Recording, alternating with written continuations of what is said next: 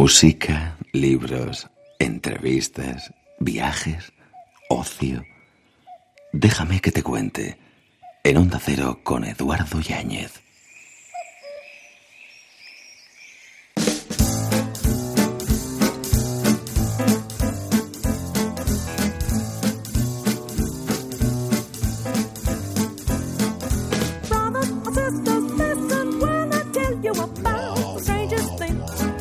Conducta y el comportamiento pueden aumentar hasta 15 años la esperanza de vida. Kare Christensen, especialista del Centro de Investigación del Envejecimiento de Dinamarca.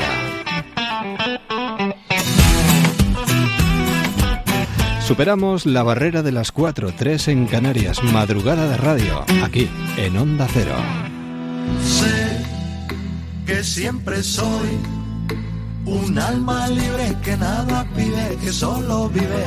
Hasta las 5 y media. Sé que ya está bien, 4 y media en Canarias. que la vida tampoco es la la la la la la. Con muchas propuestas y alternativas que queremos compartir contigo en este verano de radio en Onda Cero. Déjame que te cuente. En Onda Cero con Eduardo Yáñez. Música.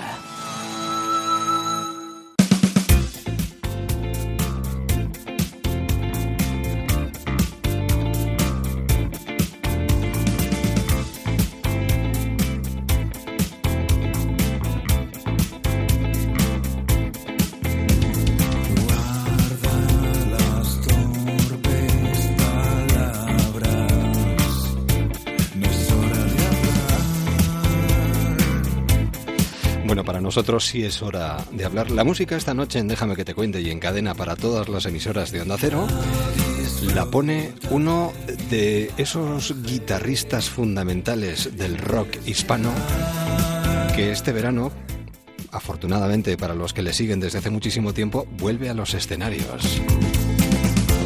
El blanco le damos las buenas noches a Jaime Stinus. Jaime, Hola, buenas noches. Buenas noches. Gracias por acercarte a, a nuestros estudios A vosotros, a para vosotros. compartir tu música, que además ahora mismo está de actualidad, porque acabas de participar en el Festival de Jazz de San de Sebastián. Jazz, Sí, sí, sí. Te vas al Sonorama a hacer una colaboración dentro de Ah, muy poquito. Exacto. sí. Y ahora mismo estás castellanizando tu anterior trabajo. Eh, ¿Está Sí. bien dicho así? O... Bueno, eh, es el mismo trabajo en realidad. Sí, sí, digo- pero, pero estaba hecho en catalán. eh, Sí, las porque, canciones. porque es un disco a dúo hecho con es. Xavi Vidal, al que Mm. yo ya había producido anteriormente, tanto con su grupo La Gran Aventura como, como él en solitario. Yo vivo en Barcelona, aunque soy donostiarra de origen, vivo en Barcelona, entonces siempre habíamos eh, hablado de hacer una colaboración en un disco. Eh, llegó el momento, eh, había estado ocupado haciendo producciones, act- actuaciones, con, eh, cuando acabé, una época que estuve bastante de actuaciones, que la- las acabé, la época de trabajar con el loquillo, tuve tiempo un poco de poner en orden mis ideas y tal, y ver un poco las, los bocetos que tenía, eh, llamé al Xavi y digo, aquello que hablamos lo podemos poner en marcha y tal. Él me pidió que, que, en primer lugar, a ver si podía ser primero en catalán, porque él se expresa mejor en catalán. Sí. Yo no tenía ningún problema. Ahora eso sí, sabía que después había que teníamos que hacerlo en castellano. ¿no? Yo soy castellano parlante y así ha sido. Entonces eh, ahora estamos haciendo las, las canciones en castellano. Sale dentro de muy poquito. Está, vamos. sí, irán saliendo de una en una en digital. Ya las hemos estrenado en el Festival de Jazz en San Sebastián. Y, y bueno, irán saliendo así poco, poco a poco en, en digital y luego el disco entero. Estamos escuchando Vía Láctea. Con esto de la llegada del hombre a la luna nos viene que ni al dedillo Sí. con las conmemoraciones que estamos viviendo estos días. Pero sobre todo el verano tiene esas particularidades, ¿no? Con la Vía Láctea sobre, tu, Eh, sí, so- sobre sí. las cabezas de los que acuden a los conciertos. Es algo mágico, ¿verdad? No solo mirar hacia el cielo, sino subirse a un escenario y ver a todo el público delante cantando, tarareando, bailando tus canciones. Sí, sí, eso es un gusanillo que no te lo quitas de encima nunca. ¿Eh? Es- Estos que hace años que no actúan y vuelven a actuar, es, es, eh, Es- es- ese gusanillo que hay dentro, lo de tocar en directo es una maravilla, ver a la gente delante, es que el, el- el- la el feedback es inmediato. Y u- una persona que ha estado produciendo a lo mejor de lo mejor de, de nuestro país en los últimos años, eh, teniendo además, tú has hablado de proyectos como Bracamán, la Orquesta Mondragón, pero podríamos enumerar a, cantidad de, de artistas, eh, porque yo creo que ha pasado casi lo mejor de lo mejor por tus manos. Viendo a los demás cantar esas canciones, ¿siente uno inevitablemente la necesidad de estar ahí arriba? Bueno, sí, o sea, yo, yo, eh, vamos, es de- de- doy muchísimas gracias a todos los artistas con los cuales he podido colaborar y he podido eh, desde desde he podido colaborar como productor, como compositor, arreglista, lo que sea. Ya desde el primer desde la primera producción mía, que fue la estatua del Jardín Botánico de Radio Futura, Sí. claro, yo era un pipiolo, yo no tenía absolutamente ni idea de... Pero, de- to- pero tocabas la guitarra como sí, nadie. sí, lo que pasa, sí, sí, sí, bueno, que de- de- tenía la fama esa de Guitar Killer, Guitar Killer de pelo rojo, ¿no? Pues Pero- que lo que tú hacías Pero- con la guitarra no lo hacía cualquiera. pero bueno, lo que tú no, haces. Sí, lo que pasa es que luego yo tengo un- tenía una visión un poco más amplia del, del asunto musical, ¿no? O sea, me gustaba lo que es- yo digo pintar el cuadro, ¿no? Sí. O sea, y, y entonces, pues esto es, eh, la producción es esto, porque es, es- es todo ese proceso largo, arduo, que se va aprendiendo con los años, ¿eh? Es, es- es artesanía pura, es arte Sí. y oficio, o sea, no es solo arte, es arte y oficio. Y bueno, pues, eh, pues sigo ahí porque es que es realmente lo que me gusta. Ahora, eso sí, de vez en cuando necesito la, tengo la necesidad imperiosa de, De subirte al escenario. de subir a un escenario. Claro, y, ¿eh? no, so- y no solo ver a, no sé, a Johnny Holiday, por ejemplo, a Bumburi o a Calamaro o a Jaime Urrutia sobre el escenario diciendo, no, vamos a ver, Sí, sí, ahí tengo que estar exacto, yo, ahí tengo que estar yo también. Sí, sí. Y luego al ver la gente. el ah, ¿qué ult- voy a hacer una anécdota, una anécdota que últimamente desde el escenario mm, ves eh, ves teléfonos digitales, ¿eh? Sí. O sea, ves cámaras, la gente yo hago un llamamiento. Está muy bien compartir las también, cosas, sí. pero disfruta del concierto Claro. también, ¿no? Mm. Además son momentos robados Sí. a un disfrute, es decir, cuando estás pendiente de la fotografía, probablemente te estás perdiendo algo No, de lo pues, que sucede sí, a tu no, alrededor. y sobre todo luego cuando la compartes y tal, todo ese momento, o sea, estás perdiendo, el, eh, no sé, Sí, la vida. Sí, sí, sí, sí, pues vamos a dejar que la marea poquito a poco nos vaya arrastrando. La marea de gente.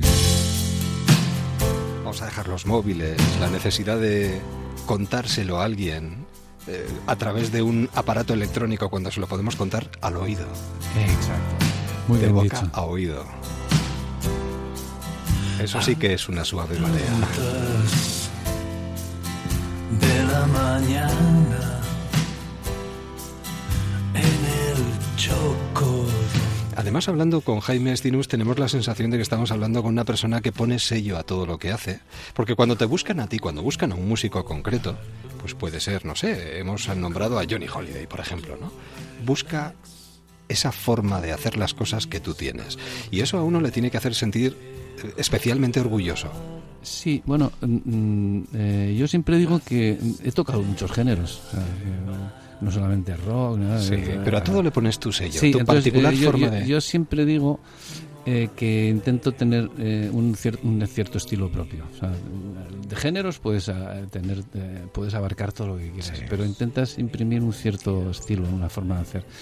Que lo haya conseguido o no, ya yo no lo puedo decir, eso lo tienen que decir los demás. me sentiría muy halagado cuando alguien me lo dice. ¿no? Sí. Mi, mi hermano, por ejemplo, siempre me lo dice. Oye, ¿has producido tú esto? Porque lo he oído no sé dónde y suena a ti. Digo, vale. Claro, es que al final No, tienes tu, sue- tu- no, sí, sí, tienes sí, tu sello, tu, tu sonido personal, ¿no? Bueno, es lo que eh, sí, alguna forma y lo intentas. No sé si lo consigo, pero Sí, sí, yo, yo creo que, que sí, por eso te lo, te lo transmito. Bueno, después del Festival de Jazz de San Sebastián y de haber compartido con la gente pues que te ha visto crecer musicalmente hablando este trabajo, eh, ¿qué es lo próximo? ¿Cómo se presenta Bueno, el verano y qué vas a hacer a partir Antes de de ahora? nada, digo, esta canción que acabamos de oír. Sí, que está sonando de fondo. Es, es un homenaje que he hecho. esto es- esta canción es del año 75-76. Sí, De mi primer grupo con el que grabé por primera vez, un grupo de Tierra que se llama Bracamán. Y he querido eh, eh, hacer una versión de, de- de esta canción. Es buenísima, la compuso el cantante Borja Zubeta, que ya no está entre nosotros. sí. Y, y quería, siempre quería hacer una versión de esta canción y ahora lo he podido hacer. Ujú. Y respecto a lo que dices de eh, eh, lo próximo, pues el próximo ya es eh, bueno una colaboración con Javier Burruchaga. O sea, eh, eh, pues hemos vuelto a colaborar en, en una canción. Los dos salimos muy contentos. eh, Javier tenía una idea muy clara de lo que quería en la canción. Habla un poco de, Bueno, digo el título y ya lo, dirá, lo dice todo, que es bla, bla, bla. Entonces habla de las fake news, de los, de los charlatanes, de los mentirosos, de las noticias falsas y de los pinochos, que hay muchos. Demasiados. Porque cómo han cambiado las cosas. Sí, como ahora ha cambiado la música también. Uf, no veas. Y bueno, salimos los dos muy contentos y entonces como él presenta, eh, tiene una actuación y en el Festival de Sonorama el día 8 de agosto, pues eh, dice, oye, ¿por qué no colaboramos eh, en, esa actuación? Y entonces eh, me pareció fantástico y dije, vale, perfecto y tal. Entonces tocaré unas cuantas canciones con él, pero yo creo que a lo mejor seguimos colaborando en cosa. No sé, me da el... Me da el... Sí, eso está bien. Se recuperan las viejas sensaciones. Además, cuando uno ha disfrutado tanto haciendo cosas tan interesantes como con la orquesta, ¿no? En su día, pues uno al final no sé si siente la necesidad, ¿no? De volver a recuperar pues esas sensaciones pasadas. Sí, bueno, el espíritu, no, el espíritu vivido nunca lo pierdes, ¿eh? O sea, eh, esto eso queda siempre, o sea, todas las, tus experiencias quedan ahí y tal. Y yo tengo, es, el, grupo donde triunfamos eh, a tope, le tengo mucho cariño. Claro. Jaime, buen buen verano. Bueno, muchas gracias. Para ti y para los tuyos, que salga bien el sonorama y a ver si coincidimos en más actuaciones y en más momentos. seguro que sí. Y aquí estamos para contar lo que tengas entre manos. Y ha sido un placer eh, compartir unos minutitos de radio contigo. Yo estoy muy a gusto aquí hablando contigo, o sea que cuando quieras. Pues seguro que volveremos a repetir. Estinus Vidal, Cambis eh, fue un trabajo que salió en catalán en su momento, que ahora volverá a salir ya con las letras en castellano y con muchas novedades, y lo estamos esperando impacientemente. La música de uno de los guitarristas más importantes del mundo latino. Gracias. Es que es así. Bueno. Tienes muchos artistas y muchas producciones y mucho trabajo a tus espaldas. y mucho que ofrecer todavía. Sí, siempre dicen, oye, ¿y con los años eh, tocas mejor? Y dice, no, con los años tocarás mejor la guitarra. Y digo, sí, porque toco menos. Tocarás mejor, toques lo que toques, independientemente no, no de la falta tocar tanto, ¿no? tocas, la, la Eres más exquisito y con, sí, sí, con menos, eh, menos, es más, menos pirotecnia, ¿no? Sí, menos es más, la verdad es que sí. Jaime, un verdadero placer. Cuídate mucho y buen verano también para ti. Hasta pronto. Adiós.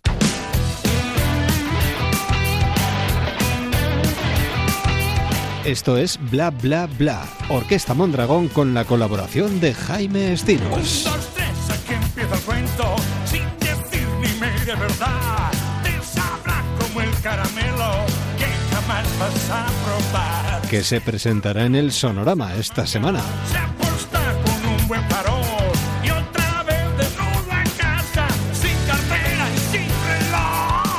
Madrugada de radio en Déjame que te cuente, en Onda Cero. En Onda Cero, déjame que te cuente. Eduardo Yáñez.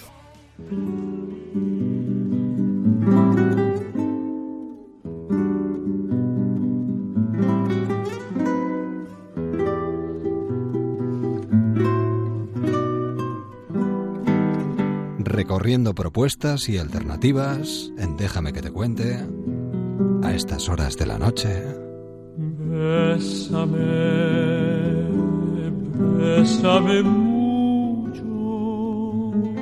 Con una voz privilegiada. Seguro que nuestra siguiente invitada, Beatriz Vergara, sabe qué está sonando concretamente. Beatriz, buenas noches. Hola, buenas noches. Pues sí, la verdad, maravilla. Juan Diego, ¿cómo canta este hombre? Eh? Sí, qué voz. Y esto, si lo ponemos en un marco incomparable, imagínate tú. Pues sí, con una noche veraniega a la luz de las estrellas y oliendo a vino, imagínate ya. Mm. Esto se convierte en realidad si andamos listos y acudimos al Tío Pepe Festival que está a punto de comenzar. Sí, ya preparando los últimos detalles para empezar a disfrutar de unas noches que esperamos que sean fantástica para todos los que se acerquen a disfrutar de esta oferta. Juan Diego arranca, pero luego menudo cartel, ¿eh? Sí, es un cartel ecléptico, la verdad, pero porque hemos ido buscando que todo el mundo encuentre un huequito en, en estos 10 días que estamos de festival y que puedan acercarse, como te digo, no solamente a disfrutar de una música maravillosa en un entorno muy bonito, sino además a tener una experiencia pues alrededor de la cultura, del vino, de la historia y, de Jerez de la frontera, ¿no? Claro, porque es una experiencia eh, en la que tenemos que poner los cinco sentidos. Sí, porque por la noche las bodegas son muy bonitas, es un conjunto monumental del siglo XIX, porque sabes que las bodegas de Jerez tuvieron eh, a, partir del siglo XIX su gran despegue, eh, pero eh, de noche adquieren con estos claroscuros de luces un ambiente especial y además los aromas en verano se intensifican y entonces la experiencia es, yo te diría que más de los cinco sentidos. sí, porque además los olores se multiplican por mucho. Sí, sí, los aromas eh, son espectaculares, además vas dando un paseo y vas oliendo a vino fino, a vino oloroso, a montillado, entonces vas haciendo una cata sensorial que, que, es muy espectacular. Hombre, y a esto si le añadimos buena música ya lo tenemos absolutamente todo. Y además podemos disfrutar y hacer eh, que los cinco sentidos estén muy presentes en las cenas, en los conciertos. Tenemos múltiples posibilidades. Sí, evidentemente no solamente la propuesta musical está trabajada con grandes artistas, sino también la enogastronómica, porque evidentemente el vino no se puede separar de la gastronomía y entonces en ese sentido pues la oferta también es amplia para que todo el mundo pueda disfrutar en la forma que quiera elegirla, ¿no? Desde cenas eh, de cocina de la zona local, con las cenas del festival, eh, las cenas del restaurante Nómada a la carta para aquellos que quieran elegir eh, pues una propuesta un poco más eh, diferenciada. Eh, el patio de la tonelería, ese patio quizás un poquito más informal, con música en directo para alargar la noche y tomar unas tapas de forma más informal. Y luego las cenas de las estrellas con estos chefs que contamos este año, estrellas Michelin, con Toño Pérez del restaurante Atrio el día 7, dos estrellas Michelin, Ricard Camarena, otro gran dos estrellas Michelin el día 8 y luego una propuesta muy singular que es un mano a mano de dos estrellas Michelin, cada uno con una estrella del restaurante Trigo y del restaurante Baluarte de Soria, que nos van a hacer una propuesta muy singular para esa noche, la del día 12. Eh, se, se, me están multiplicando los sentidos. La verdad es que esto no es una mala costumbre, ni mucho menos, todo lo contrario.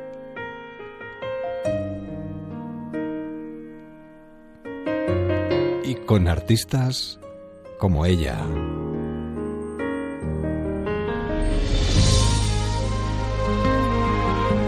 Porque es una de las artistas que va a visitar el Tío Pepe Festival este año, Pastora Soler, que así va entrando poquito a poco. La verdad es que Beatriz tenemos dónde elegir y qué tenemos que hacer para hacernos con alguna de las entradas o para poder acudir a alguna de estas cenas. ¿Cuál es el camino?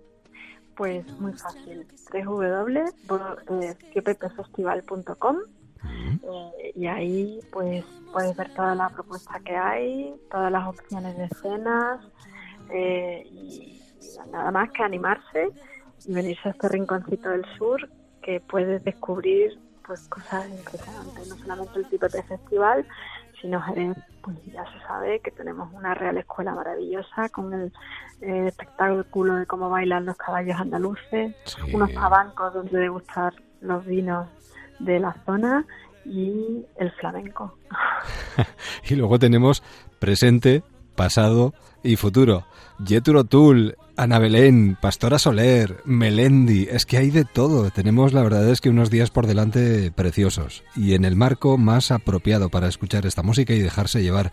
Beatriz, como responsable del Tío Pepe Festival, lanzamos una invitación a los oyentes que nos están sintonizando en estos momentos en cadena, en la cadena de emisoras de Onda Cero.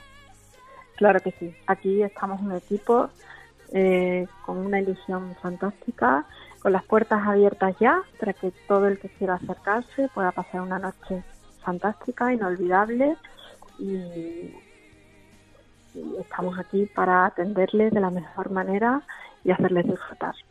Pues Beatriz, muchísimas gracias por abrirnos las puertas de este festival y de esta zona tan maravillosa y a disfrutar del mes de agosto. Si podemos, nos escaparemos en alguna de estas para mirar las estrellas con estos fondos musicales, pues eh, desde ahí. o sea, no nos lo pensaremos mucho. Así que nada, feliz mes de agosto, ¿de acuerdo? Muchas gracias, igualmente a todos. Un saludo, Beatriz. Hasta pronto. Adiós.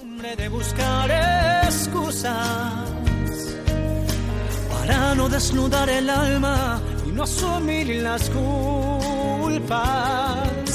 Tenemos la mala costumbre de no apreciar lo que en verdad importa. Y solo entonces te das cuenta de cuántas cosas hay que sobrar. Nosotros tenemos la buena costumbre de ofrecer alternativas durante estas madrugadas de verano aquí en Onda Cero. Déjame que te cuente, quédate en onda cero.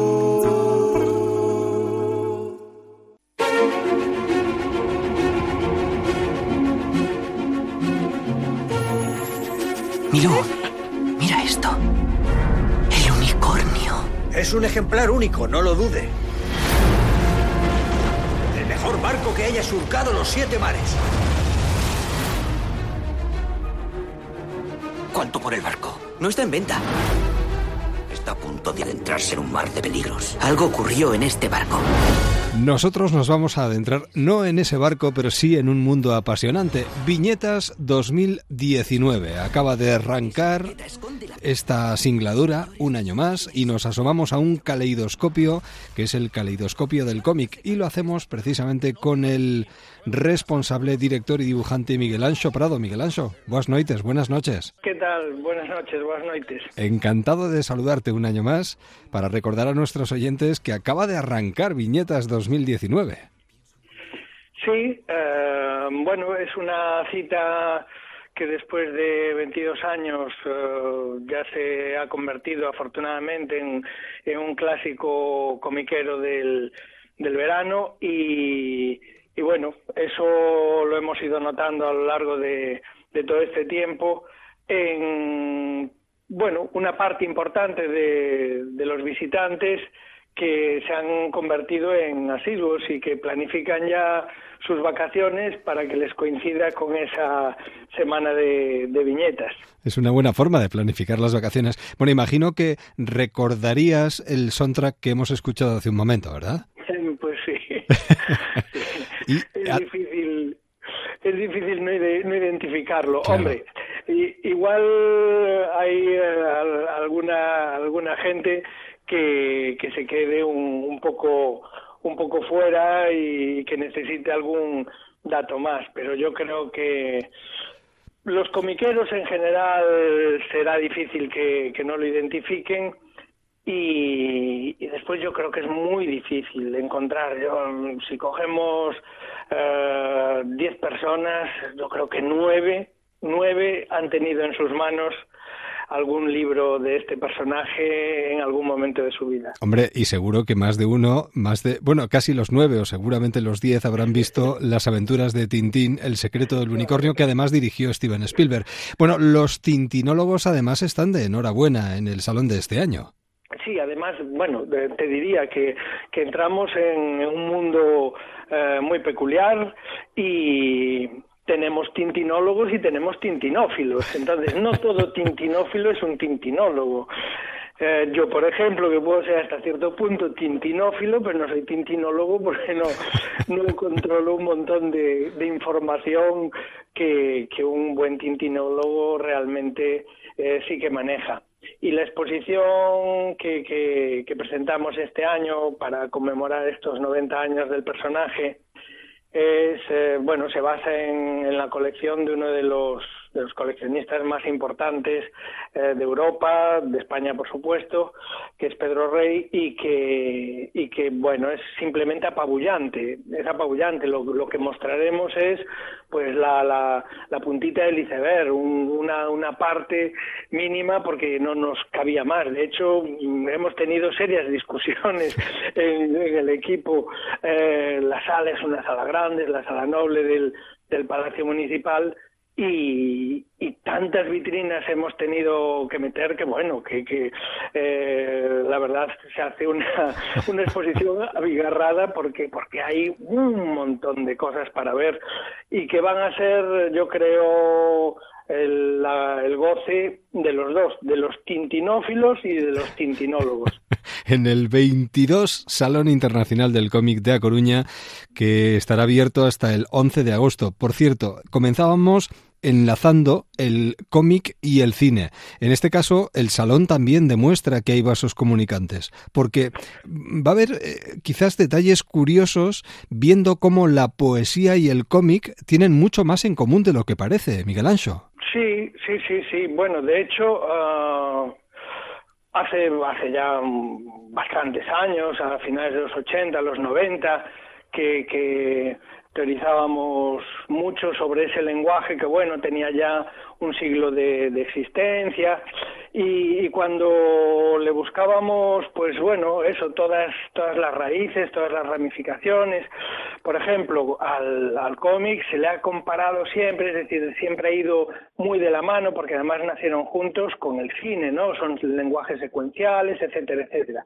Pero, por ejemplo, eh, en, cuanto a estructura, eh, seguramente el cómic es muchísimo más teatral que, que, lo que pueda ser el cine, porque el cómic se basa siempre en, esa combinación de texto y, de imagen, y el texto tiene unas peculiaridades eh, que, van eh, más allá de simplemente, bueno, un personaje hablando eh, en el lenguaje natural, ¿no? El, texto en cómic tiene, tiene muchos textos, eh, tiene que ser muy concentrado. Un personaje en cine puede estar hablando durante eh, tres minutos y si la cámara se mueve hábilmente. En cómic, los diálogos, las, las, los pensamientos, las disquisiciones tienen que tener eh, una concentración para que quepan en los bocadillos, para que no se alarguen demasiadas páginas y nos vayan comiendo el libro.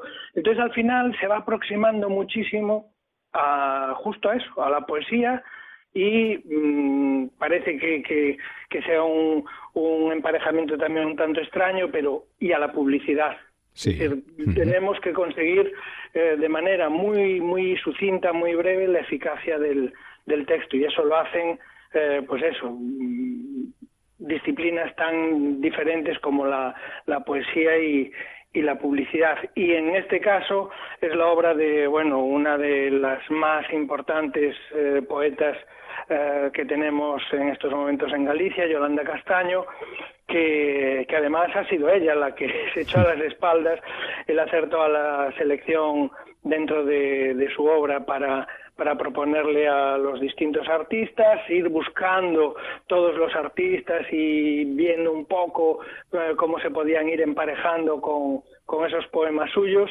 Bueno, al final montó este libro, o Puño de la Letra, y, nos pareció una ocasión magnífica para mostrarla al público. Además, imagínate, es una exposición muy variada con un montón de, de autores y de autoras que además pues eso, tienen una aproximación cada uno a su aire a, esa, a ese maridaje ¿no? entre, entre poesía y, y, cómic e imagen. Entonces, eh, sí, sí, eh, es realmente eh, interesante ¿no? el resultado de, de ese experimento. Pues son dos trazos tan solo de lo que va a recorrer este Viñetas 2019.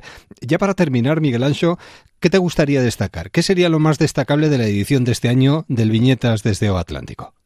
Pues mira, yo señalaría que es una edición en la que hemos intentado que no hubiese ningún foco con demasiado relumbrón, y ya me entiendes, para que todos todos los autores y todas las obras que presentamos eh, tuviesen la atención del público y de los medios, porque eh, nos dimos cuenta de que hay un trabajo inmenso y de, altísima calidad y que además es fundamental para, para la supervivencia y la evolución del, del medio, del lenguaje, del cómic, porque es precisamente la de esos autores que transitan por caminos, lo que podríamos llamar carreteras secundarias, y entendiendo secundarias no por menos importantes, sino porque no son la autopista de cuatro carriles que normalmente ocupa la primera línea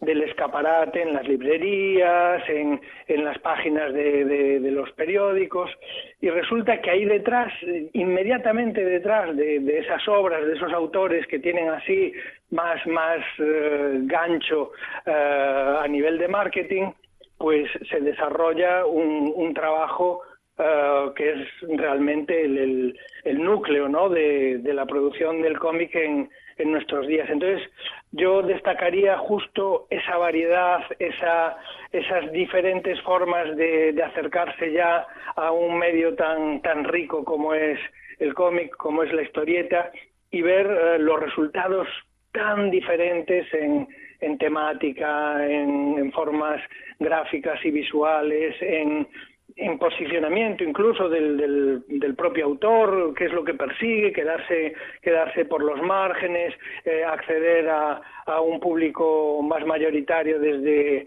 desde propuestas eh, pues um, menos evidentes y, yo creo que la edición de este año, bueno, eh, siempre arriesgado, ¿no? Pero yo creo que es una de las más ricas que hemos tenido en los 22 años de Viñeta un salón internacional que merece muchísimo la pena y que nosotros no nos saltamos año tras año porque nos parece una de las citas más importantes del mes de agosto. Pues Miguel Ancho, un verdadero placer, una noche más y un año más charlar contigo y si podemos nos escapamos y nos daremos una vuelta para ahí y nos vemos, ¿de acuerdo? Pues aquí tomamos una cervecita. Un abrazo fuerte. un abrazo, hasta pronto, adiós. Este verano, déjame que te cuente. Onda Cero. Propuestas y alternativas bueno, yo creo que eh, de gozo eh, y disfrute de la primera a la última página. Tengo una joyita en mis manos de páginas de espuma que viene además eh, con yo creo que la maestría y el arte de dos verdaderos artistas que quiero recomendar hoy. Ajuar Funerario.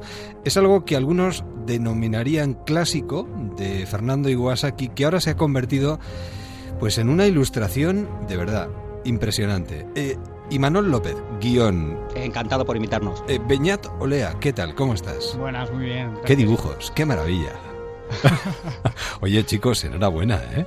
Muchas gracias. Bueno, eh, imagino que Fernando estará encantado de, ver esto en la calle. ¿O, ¿Habéis coordinado con él? ¿Os habéis puesto de acuerdo? ¿Cómo ha surgido esto? A ver, contarnos. Pues mira, yo, bueno, personalmente no conocía a Fernando. Después, cuando realizamos el proyecto, tuve la ocasión y, el gozo de hablarlo con él. Y sí, la verdad es que me transmitió que, ha quedado muy contento con el proyecto. Oh, como para no, que diga lo contrario, que hablo yo con él. y Manuel, tú como guionista, eh, poner un clásico de estos eh, repleto de ilustraciones y acercándoselo a todo el mundo para que nadie pierda la oportunidad de leerlo y disfrutarlo, eh, tiene que ser una verdadera maravilla para ti, ¿no?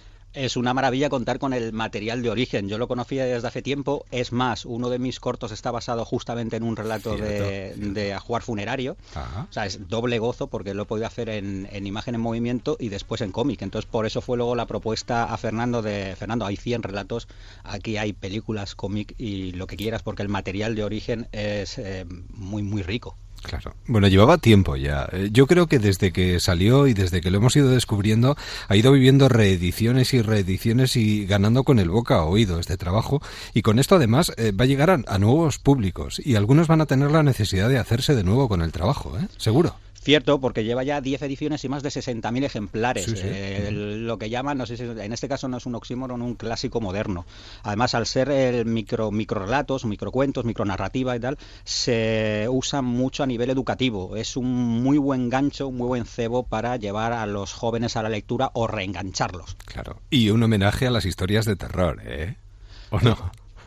Sí, sí, total. Bueno, yo siempre he sido un fan del terror, así que cuando se me presentó esta oportunidad dije, esta es la mía. Oh, no, no me extraña. Además, yo creo que muchos hemos vivido las situaciones que viven los personajes de este libro. El meternos en la cama de nuestros padres y convertir eh, con una sábana esa cama en una tienda de campaña, por ejemplo. Yo creo que es el gancho de estas historias, ¿no? Que muchas vienen de lo cotidiano, de de momentos que todos en algún punto de nuestra vida hemos vivido y que de repente giran, ¿no? Se convierten en algo terrorífico. O pensar que nuestros padres son superhéroes y luego no lo son, por ejemplo. Eso es fantástico. Es que en, el libro de Iwasaki confluyen dos cosas, aparte del terror o el horror, porque digamos que el terror puede ser algo que tiene una explicación natural, como puede ser en los asesinos, como en psicosis, y el, y el horror es algo que no la tiene, que podría ser, por ejemplo, el exorcista o cuando hablamos de vampiros, fantasmas. Eh, coincide todo esto con lo cotidiano y con humor. Un humor evidentemente muy triólico, muy negro, muy afilado, pero que te deja eso. A veces eh, parece que estás leyendo algo un poco más humorístico y entonces se te congela la mirada. Y en el último momento, cuando, cuando, cuando estás disfrutando de ello, dices, Dios mío, ¿de qué me estoy riendo? Sí, se te queda tatuada la sonrisa, en, eh, que he dicho antes, la, sonrisa en la, en la boca y otras veces directamente entras en el, en el territorio del terror y del horror. Totalmente. Beñat, qué bien dibujas. Oye, gracias. De verdad, ¿eh? No, sé si te imponía o no te imponía, sabiendo eh, sobre qué ibas a dibujar y qué es lo que querías plasmar. Bueno, siempre impone cuando te sientas delante de una página en blanco. No es como porque está todo por idear, todo por hacer y es un reto y a la vez tienes la oportunidad de dar lo mejor de ti. Entonces imponía, pero, pero a la vez al ser relatos cortos, pues también daban el juego de, de, jugar con el color, con las composiciones, entonces creo que ha sido un proyecto muy rico.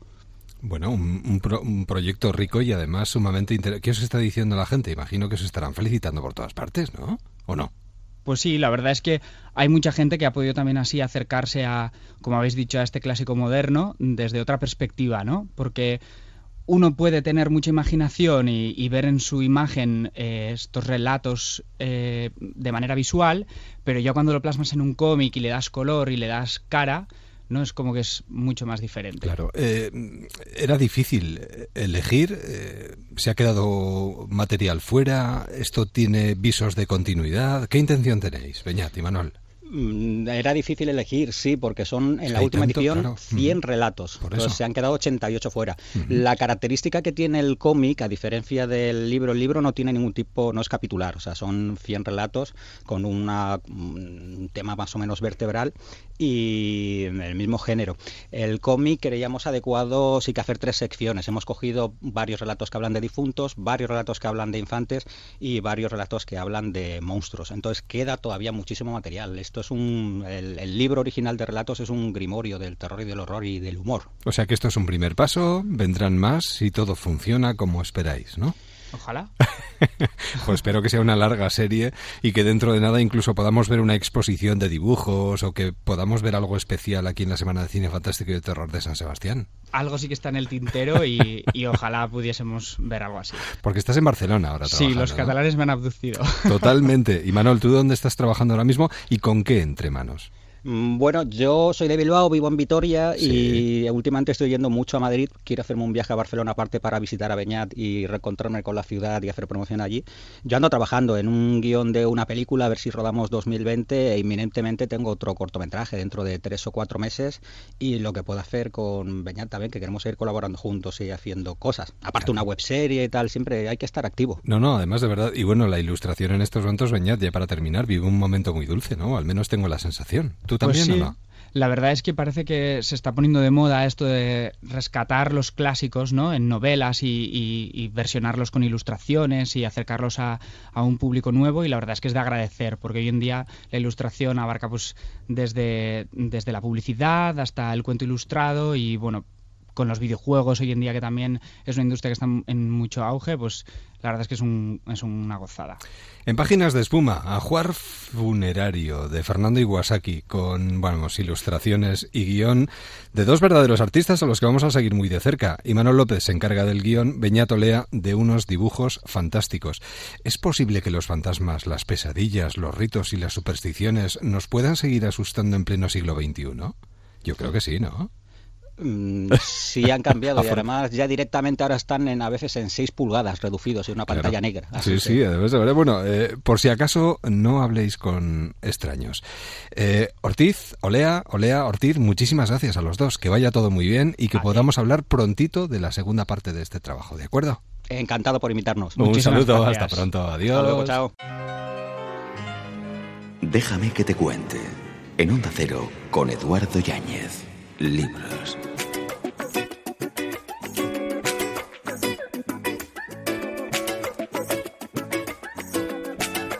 Ya es tarde, hay puertas que se cierran y que nunca se abren Vamos a descubrir durante los próximos minutos quién es Betsabe Espinal.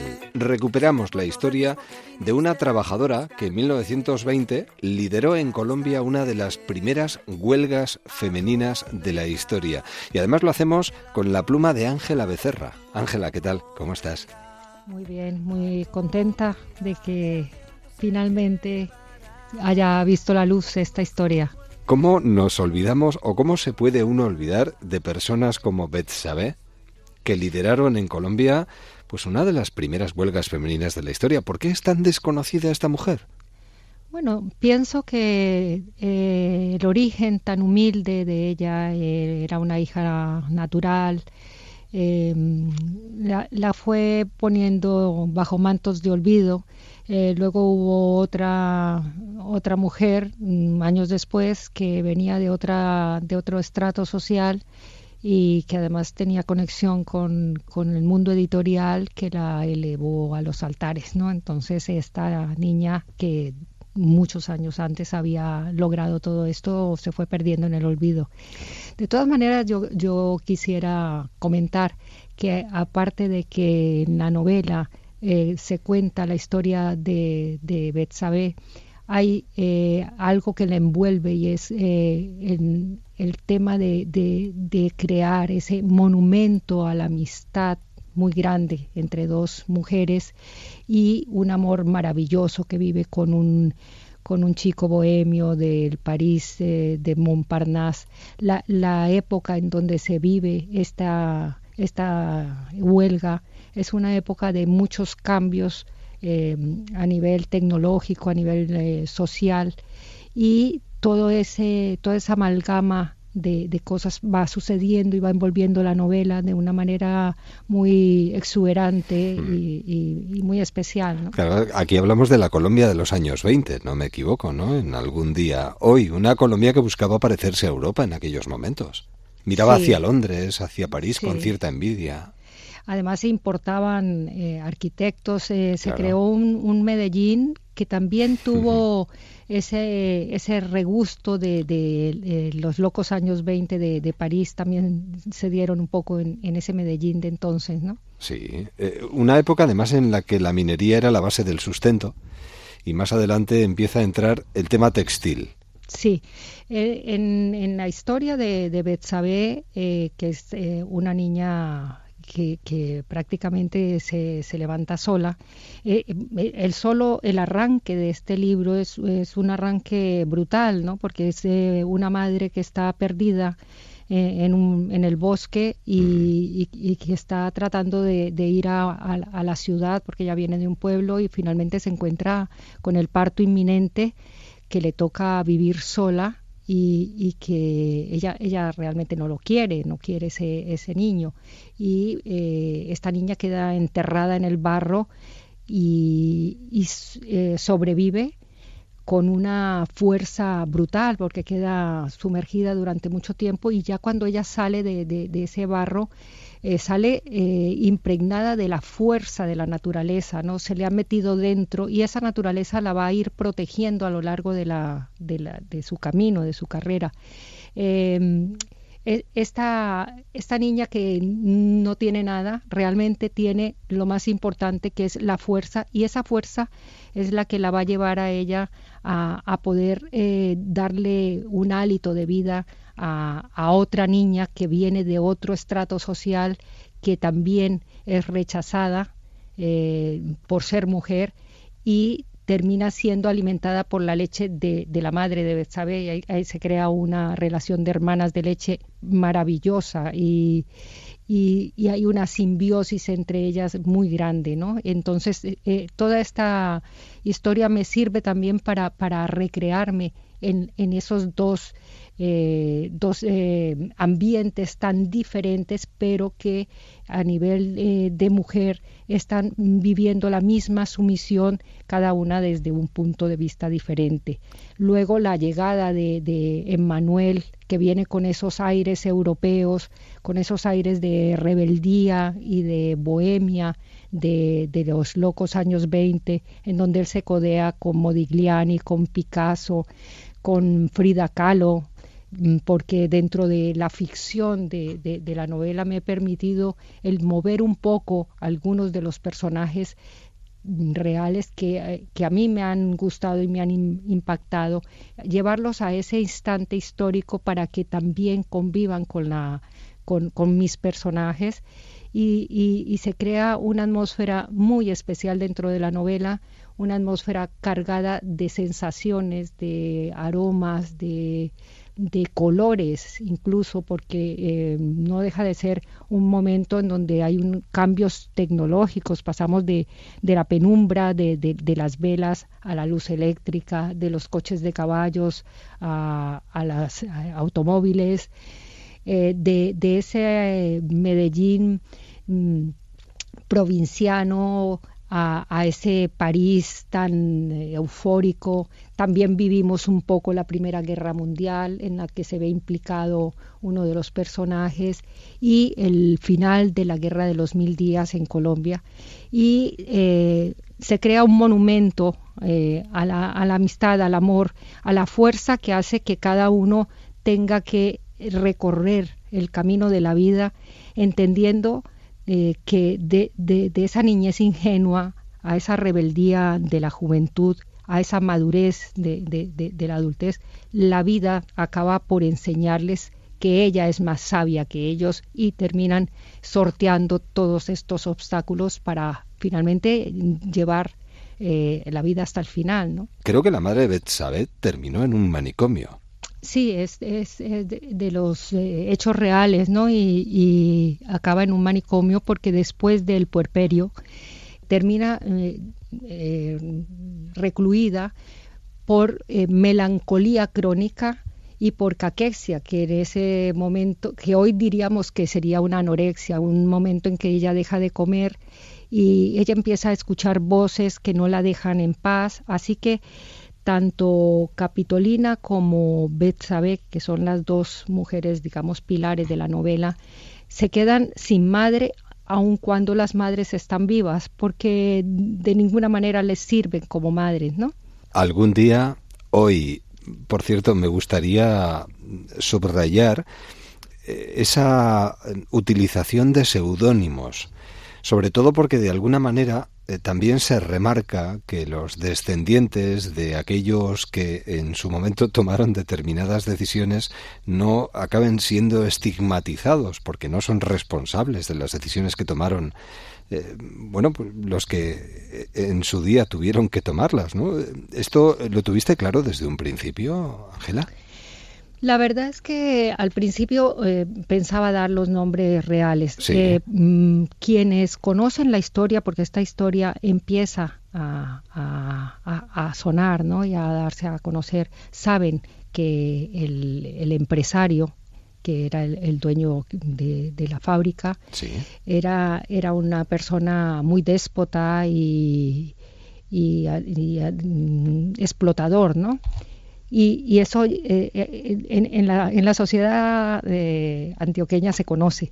Pero sí me daba mucha pena con, con los, porque yo mm, tangencialmente he conocido sus descendientes que son una maravilla de personas y yo creo que los pecados de, los antepasados no tienen por qué vivir los, los, eh, descendientes. Claro, es que las condiciones de esa fábrica textil, eh, nada, yo remarcaría algunas cosas, ¿no? Era, era tremendo porque eh, las obligaban a ir descalzas, no les permitían ir al baño, no les daban casi tiempo para comer y además se sentían con el derecho de abusar de ellas sexualmente.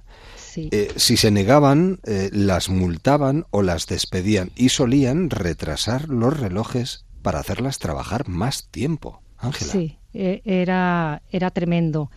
Era, vivían en unas condiciones eh, infrahumanas, aparte de que eh, esa, esa época eh, se, crearon los patronatos que estaban alrededor de estas fábricas. Había una especie de, de relación paternalista entre los, los, los, que tenían el poder, los dueños, con estos desvalidos, y ellos se creían que de alguna manera eran dueños de ellos. Y entonces estas niñas, porque mm, pasamos de, la guerra de los mil días que diezmó la población masculina y se quedan estas mujeres mm, criando a unos niños eh, que no, no, tienen casi con qué comer. Y para la fábrica textil les, les era muy cómodo tener dedos eh, finos para poder trabajar. Así que se crean estos patronatos que no dejan de ser los atos del patrón, en donde el clero, que claro, en esa época em, eran los dueños de la educación de los, de los niños, niñas y niños, pues las monjas se ocupan de mm, tener a estas niñas en una reclusión casi monástica y además eh, eh, trabajando para que ellas eh, sean obedientes y estas niñas salían de ese patronato directamente a la fábrica y de la fábrica al patronato, o sea que estaban en una prácticamente en una cárcel, ¿no? Un canto a la liberación de las mujeres algún día hoy eh, para recuperar y, no solo la figura de Betsabe Espinal, sino el, el, contexto en el que se movió y la situación que tuvo que vivir. Ángela Becerra, Editorial Planeta Ángela, un verdadero placer leerte y poder charlar contigo. Eh, muchísimas gracias. Gracias a ti. Adiós. Hasta pronto. Así poquito a poco nos vamos acercando a las noticias de las 5, 4 en Canarias. Antes de la información, breves historias de nosotras. Susana Cosca. Me llamo Mary Catherine Blackwood. Tengo 18 años y vivo con mi hermana Constance. A menudo pienso que con un poco de suerte podría haber sido una mujer lobo, porque mis dedos medio y anular son igual de largos, pero he debido de contentarme con lo que soy. No me gusta lavarme, ni los perros, ni el ruido. Me gusta mi hermana Constance y Ricardo Plantagenet y la manita faloides, la oronja mortal. El resto de mi familia ha muerto.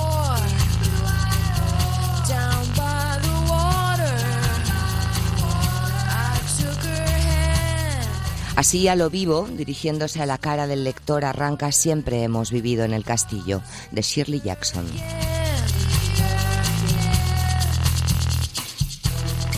Siempre hemos vivido en el castillo es algo más que una novela fantástica y deliciosa, donde los gatos hablan y los venenos y sus usos son tema de conversación a la hora de la merienda.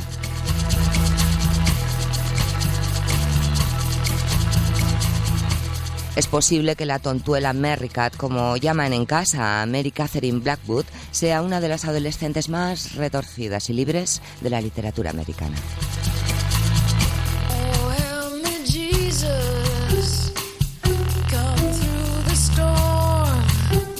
A nosotros nos ha llegado muchos años después de su publicación, de la mano de la enorme editorial minúscula.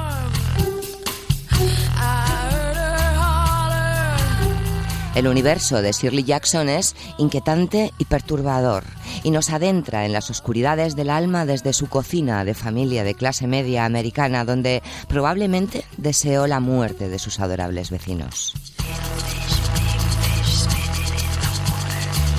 Seguramente Shirley fue una adolescente tan friki como Merricat, una chica rara, que diría mm, Carmen Martín Gaite. Dentro de poco veremos la adaptación al cine de Siempre hemos vivido en el castillo, pero yo les aconsejo que lo lean antes y que vuelen con su imaginación por sus estancias, por el jardín y por la cocina.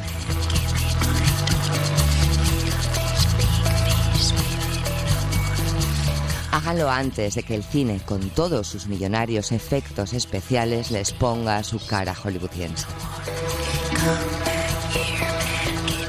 Breves historias de nosotras con Susana Cosca.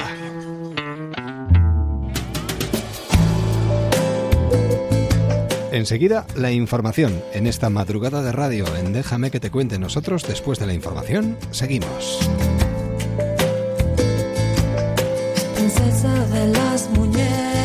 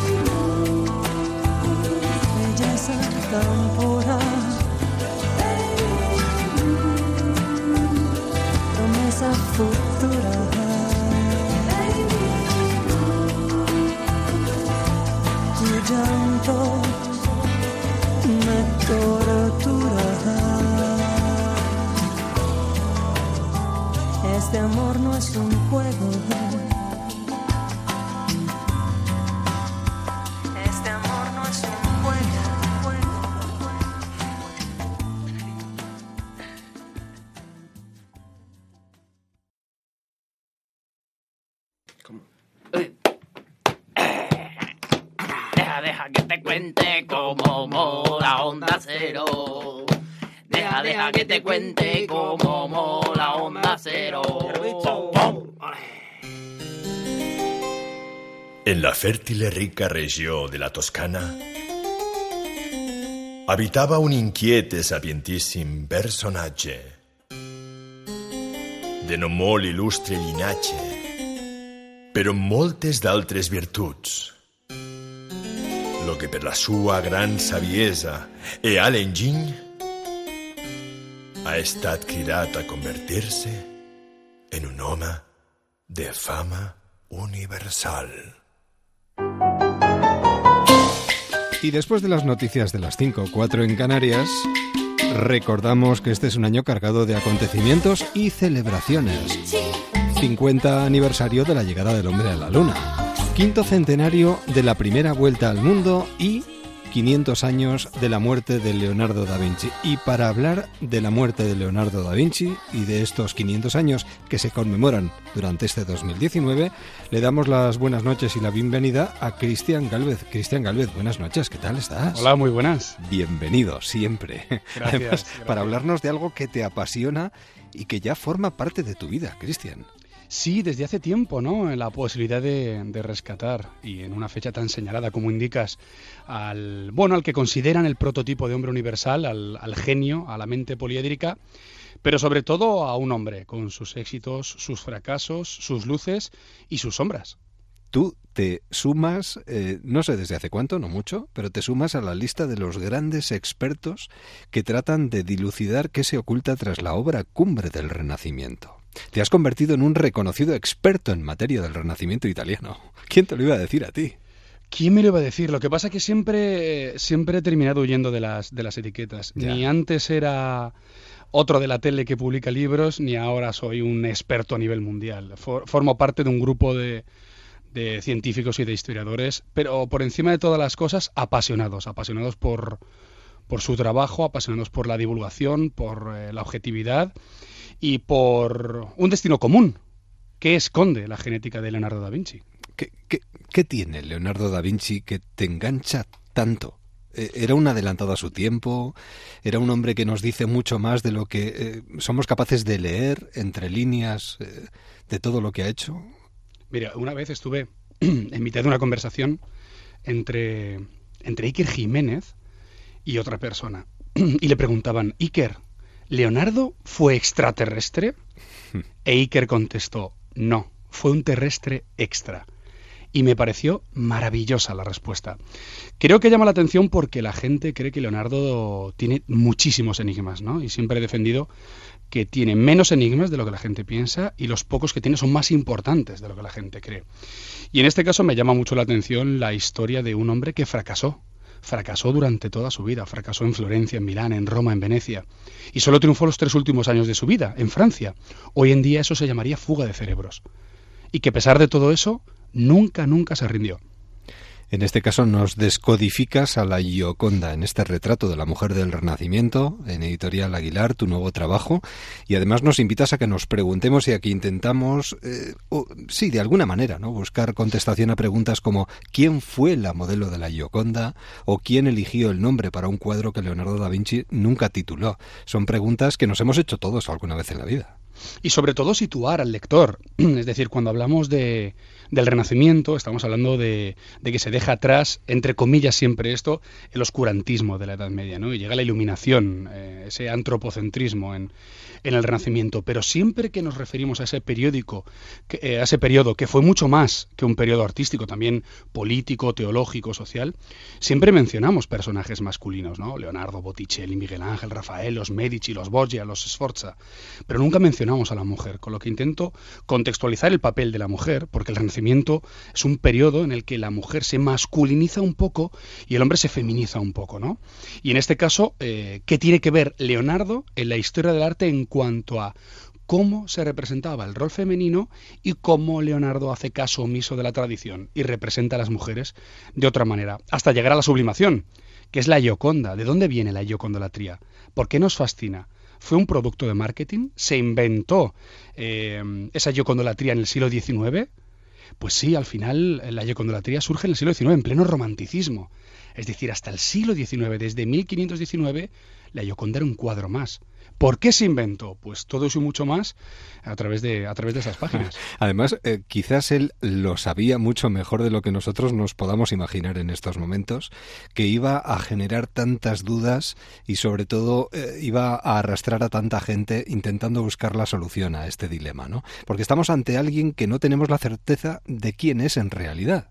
Pero él sabía realmente o no que nosotros nos íbamos a preguntar quién está detrás de esa sonrisa. Pues en yo mm, me apostaría bastante a decirte que no, y, por dos motivos.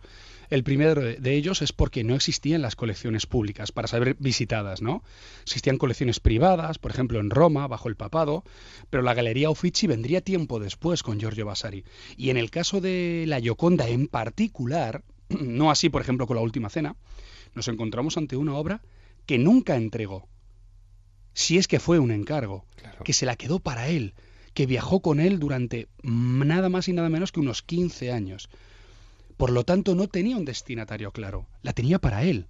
Él sabría mucho, muchísimo. Ten en cuenta que, además, Leonardo estaba convencido de que el alma existía, pero el alma estaba en el cerebro. Por lo tanto, a través de los rasgos faciales, sabríamos qué quería decir él o la modelo retratada. Pero Leonardo nunca quiso entregar ese cuadro.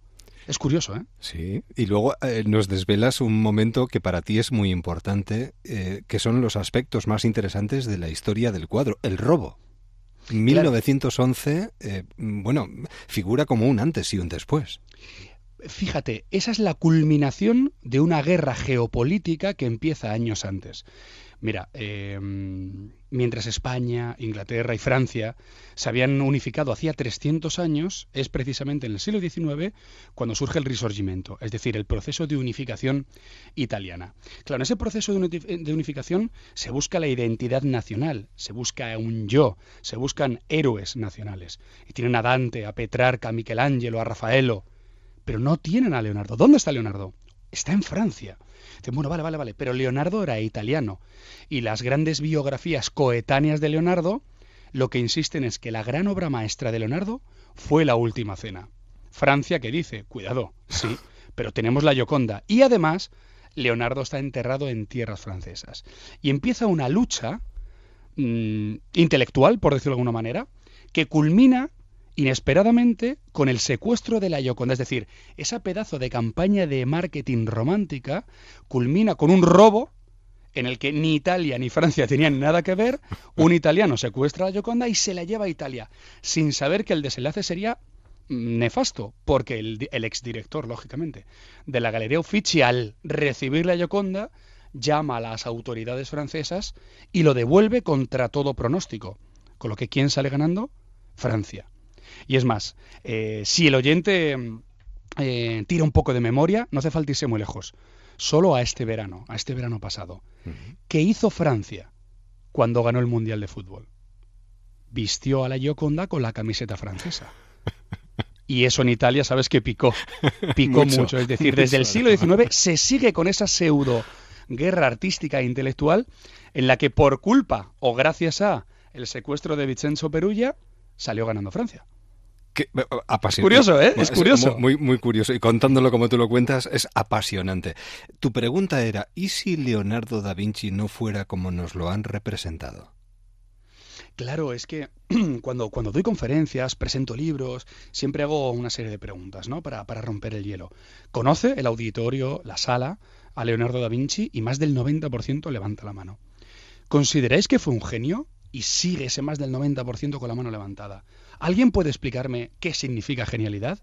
Y bajan todos la mano. Porque es complicado. No, no, yo le considero un genio. ¡Wow, Steve Jobs era un genio! Ya, ya, ya. Pero, ¿qué significa la palabra genialidad? Bueno, según la RAE, una capacidad extraordinaria que tenemos cada uno de nosotros de hacer cosas diferentes y dignas de admiración. Por lo tanto, tu entrevista puede, puede ser genial. Claro, ¿significa lo mismo genialidad ahora que en el siglo XV? Porque Leonardo fue un apestado.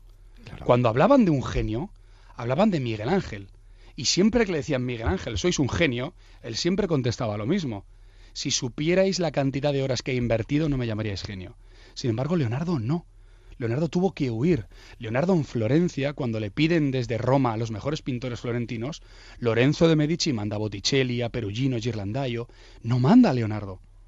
Leonardo tiene que huir de Milán con la guerra. En Venecia no pinta nada con la escuela veneciana de pintura. Cuando llega a Roma está triunfando Miguel Ángel y Rafael. Y se tiene que ir a Francia, porque en Francia el renacimiento artístico fue mucho más tardío. Y sin embargo el tipo no dejó de perseverar, no dejó de ser ese niño curioso de Vinci que se preguntaba constantemente por qué y para qué. Pero lo último que escribió es que murió fracasado y que perdió, perdió contra el tiempo.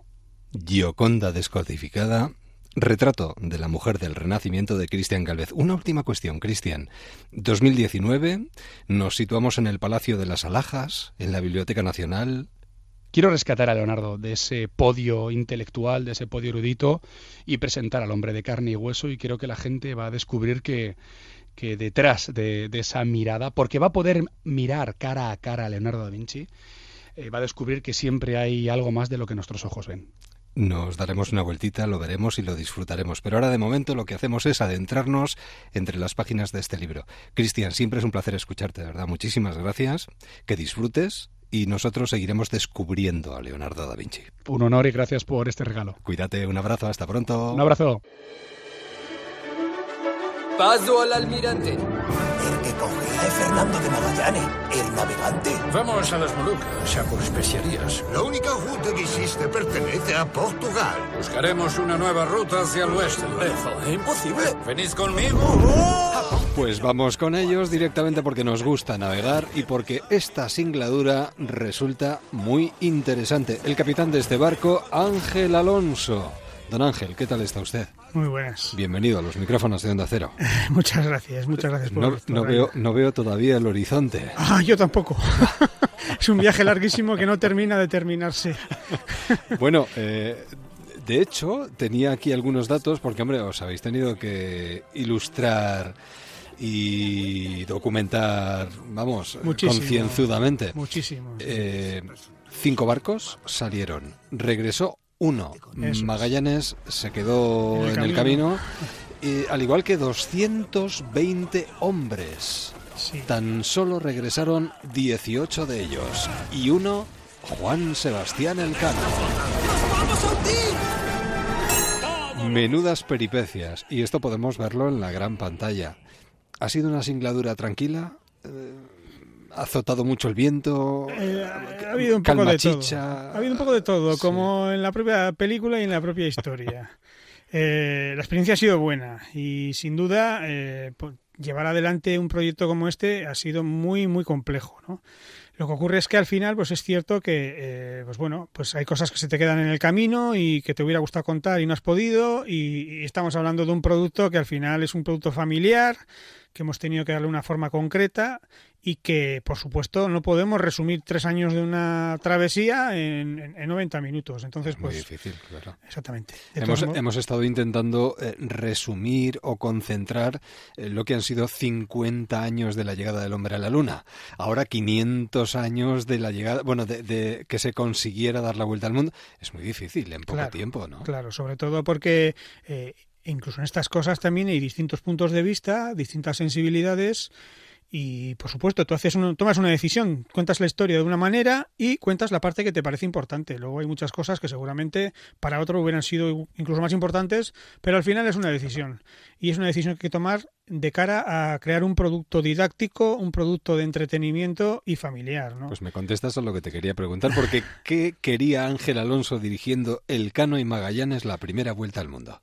Mira, soy vasco, indudablemente reivindicar la figura de, de Juan Sebastián Elcano, que desgraciadamente nos dimos cuenta hace mucho tiempo que no se conocía. Explícame por qué se conoce mucho más a Magallanes que a Juan Sebastián Elcano, no en España, sino en el resto del mundo. Es bastante sencillo y para mí es bastante sintomático. Eh, por un lado, eh, lo más conocido del viaje de la Vuelta al Mundo fue los escritos de Pigafetta. Pigafetta, fiel seguidor, servidor y, y afín absolutamente a Magallanes. Pigafetta era italiano y, y Magallanes portugués. Entonces, Pigafetta en los escritos del diario de a bordo se dedicó durante toda la expedi- expedición, durante tres años, a hacer que el cano no existía. No lo nombra ni un, ni un, ni un solo momento. No dice en ninguna página el cano, en ninguna. Entonces, esto es lo que de alguna manera ha quedado en la historia. Eh, pues un personaje que no ha existido casi casi. Y Es que dependiendo de quién escriba la historia. Exactamente, exactamente.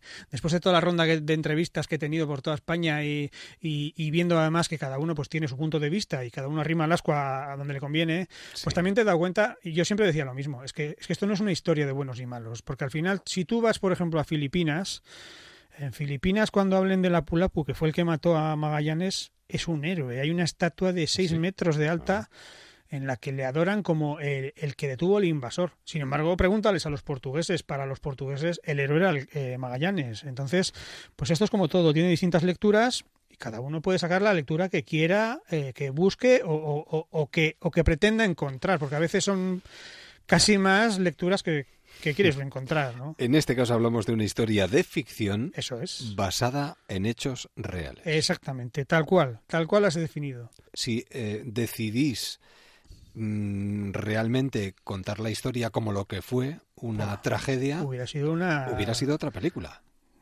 No hubiera sido otra película solamente. no hubiera tenido ni el mismo público, seguramente sería para 18 años y hubiera sido muy gore en muchos sentidos. No solamente en decapitaciones y cosas de ese tipo, que las hubo por todos los lados, sino también eh, pues gente enferma muriendo de escorbuto a pesar que el escorbuto, curiosamente, se curaba comiendo el clavo que lo llevaban en las bodegas y, y, a nadie se le había ocurrido, no se sabía en aquel momento. O sea que es una historia realmente mucho más grande de la que hemos podido contar. Pues atención porque no se queda ahí en una película esta historia, eh, llega mucho más allá. Acabáis de lanzar la app de realidad virtual basada en la película que nos permite además meternos en el barco, sentir que viajamos en él. Cuéntanos algo acerca de esta aplicación. Sí, dentro de sus limitaciones, eh, a ver, yo desde hace tiempo llevo investigando mucho en lo que es la realidad virtual. Es una cosa que me me, llama mucho la atención. Eh, hasta que no la probé, la verdad es que no fui consciente de, qué era. Era una gente que se pone unas gafas y yo decía, qué ridículo, ¿no? Además, no, no favoreces mucho. no, y, no son muy cómodas tampoco, si tienes gafas como yo, por ejemplo. Pero de repente eh, es que puedes estar dentro del barco y te sientes que estás dentro del barco.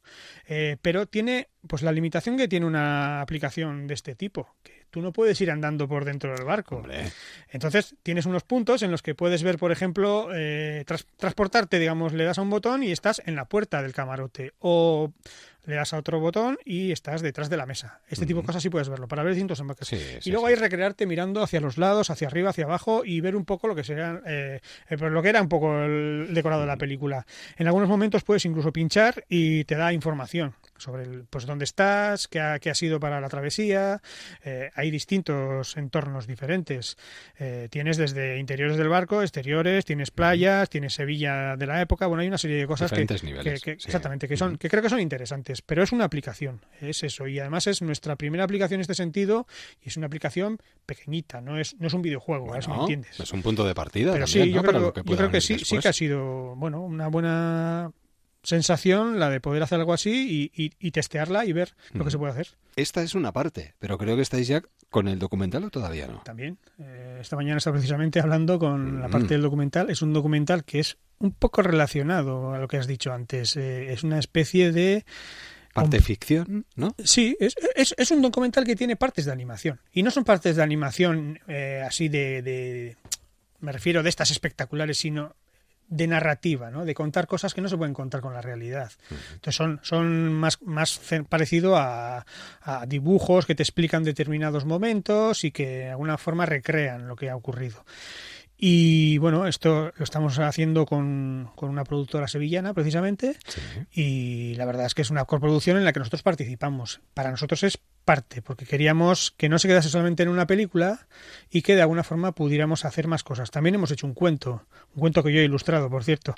Y, y, también, pues bueno, eh, está a la venta y nuestra idea era que no se quedase simplemente en hacer una película y ya está. ¿Se llama como la película? Eh, sí, exactamente. Y bueno, la verdad es que eh, estamos intentando que, bueno, en la medida de lo posible, dentro de nuestras capacidades y nuestras limitaciones, pues podamos echar un poco de, pues de nuestro granito de arena, como digo siempre. Encender la luz. Eso que se vea realmente ¿no? lo que hay detrás de todo esto, que es mucho más de lo que... Eso El documental, de todos modos, como, te iba a decir, tiene una curiosidad, que se hace una especie de, de análisis o de, o de comparación sobre lo que supone ir al espacio con lo que supuso en aquel momento ir a, pues a, dar, la, vuelta, al, mundo. Entonces, bueno, en un momento que estamos hablando de ir a Marte y tal, pues creo que tiene muchas cosas en común. Y creo que va a estar bien porque va a ser un documental diferente. No se trata de un documental sobre dieron la vuelta al mundo y tardaron no sé cuánto. No. Eh, creo que es una, una especie de casi alegoría paralela eh, de lo que fueron los viajes de entonces a lo que son los viajes hoy en día. Y lo que han supuesto también para, Por supuesto. para la civilización. Yo creo que todo esto, sin duda, eh, te das cuenta que realmente ha cambiado la forma de ver el mundo cuando ya ha ocurrido, ¿no? Porque las rutas comerciales en aquel momento eran por barco. Y si no se hubieran hecho rutas comerciales como la que hicieron Magallanes y Elcano, pues seguramente la forma de entender el comercio hubiera sido distinta, hubiera sido de otra manera. Entonces, pues indudablemente te, te, influye. Y lo mismo pasaría, por ejemplo, si ahora de repente pues se consigue llegar a Marte o a donde sea y, y de repente se abren rutas comerciales del tipo que sea. Vamos, no, no voy a entrar en más. Sí, sí, sí, pero son hitos que marcan un antes y un después. Exactamente. Y si no suceden, pues seguramente las cosas serían de otra manera. Pero esto sucedió y hay que contarlo, además. Exactamente. Si a ti ahora mismo te preguntan, ya para terminar, ¿quién era Juan Sebastián Elcano? ¿Cómo era Juan Sebastián Elcano? ¿Qué dirías? Eh, seguramente no era el de la película, porque era una persona más mayor, era un marinero muy experimentado que había tenido ya para entonces muchas batallas, tanto personales. De hecho, eh, su problema fue que tenía que, que huir de la justicia poco menos porque había dado su barco en pago y su barco era un barco armado y en aquella época eso estaba prohibido, dar a otro país un barco que estaba armado era, era un delito. Y de alguna manera eso fue lo que le incitó a... A, a poner tierra de por medio. Claro, exactamente. ¿Quién era? Lo que pasa con estas cosas. A veces los héroes son personas normales, personas humildes, personas pequeñas que acaban siendo las que hacen cosas grandes. Y para mí ese es el referente del canon en este caso. Por eso nos parecía que lo suyo era intentar por lo menos dar a conocer, aunque sea una parte eh, ficcionada como la nuestra, para que luego creemos el interés y, y, y, que, y que quede ahí nuestro pozo para por lo menos que ayudemos a que, a que la gente lo entienda. Queda un rastro, vamos, muy importante. Eh, Dibulitón, desde aquí, desde eh, la cornisa del Cantábrico para todo el resto de, de mares y océanos. Que eso, Eso está es. muy bien. Y además con un Elcano que todavía está en cartel. ¿eh? Lo recuerdo, Elcano y Magallanes, la primera vuelta al mundo. Un verdadero placer, Ángel. Pues mío también, y muchas gracias porque nos, nos has ayudado mucho y el, el interés siempre se agradece. Estas singladuras, para estas singladuras hacen falta marineros. Y aquí estamos. Pues para es cierto, es echar cierto. una mano. La verdad es que cuantos más marineros reman, más rápido el barco. Pues nada, eh, izamos la vela y continuamos andadura. Gracias, gracias. y hasta siempre. Y así llegamos a puerto. Suelta ya mi mano, no mires atrás. Cinco y media, cuatro y media en Canarias. Madrugada de radio, enseguida el transistor y todo un día por delante. Nosotros volvemos mañana. Feliz jornada. Abre bien el mapa de tu corazón, aunque el miedo sople en otra dirección. Busca la esperanza donde muere el sol. Somos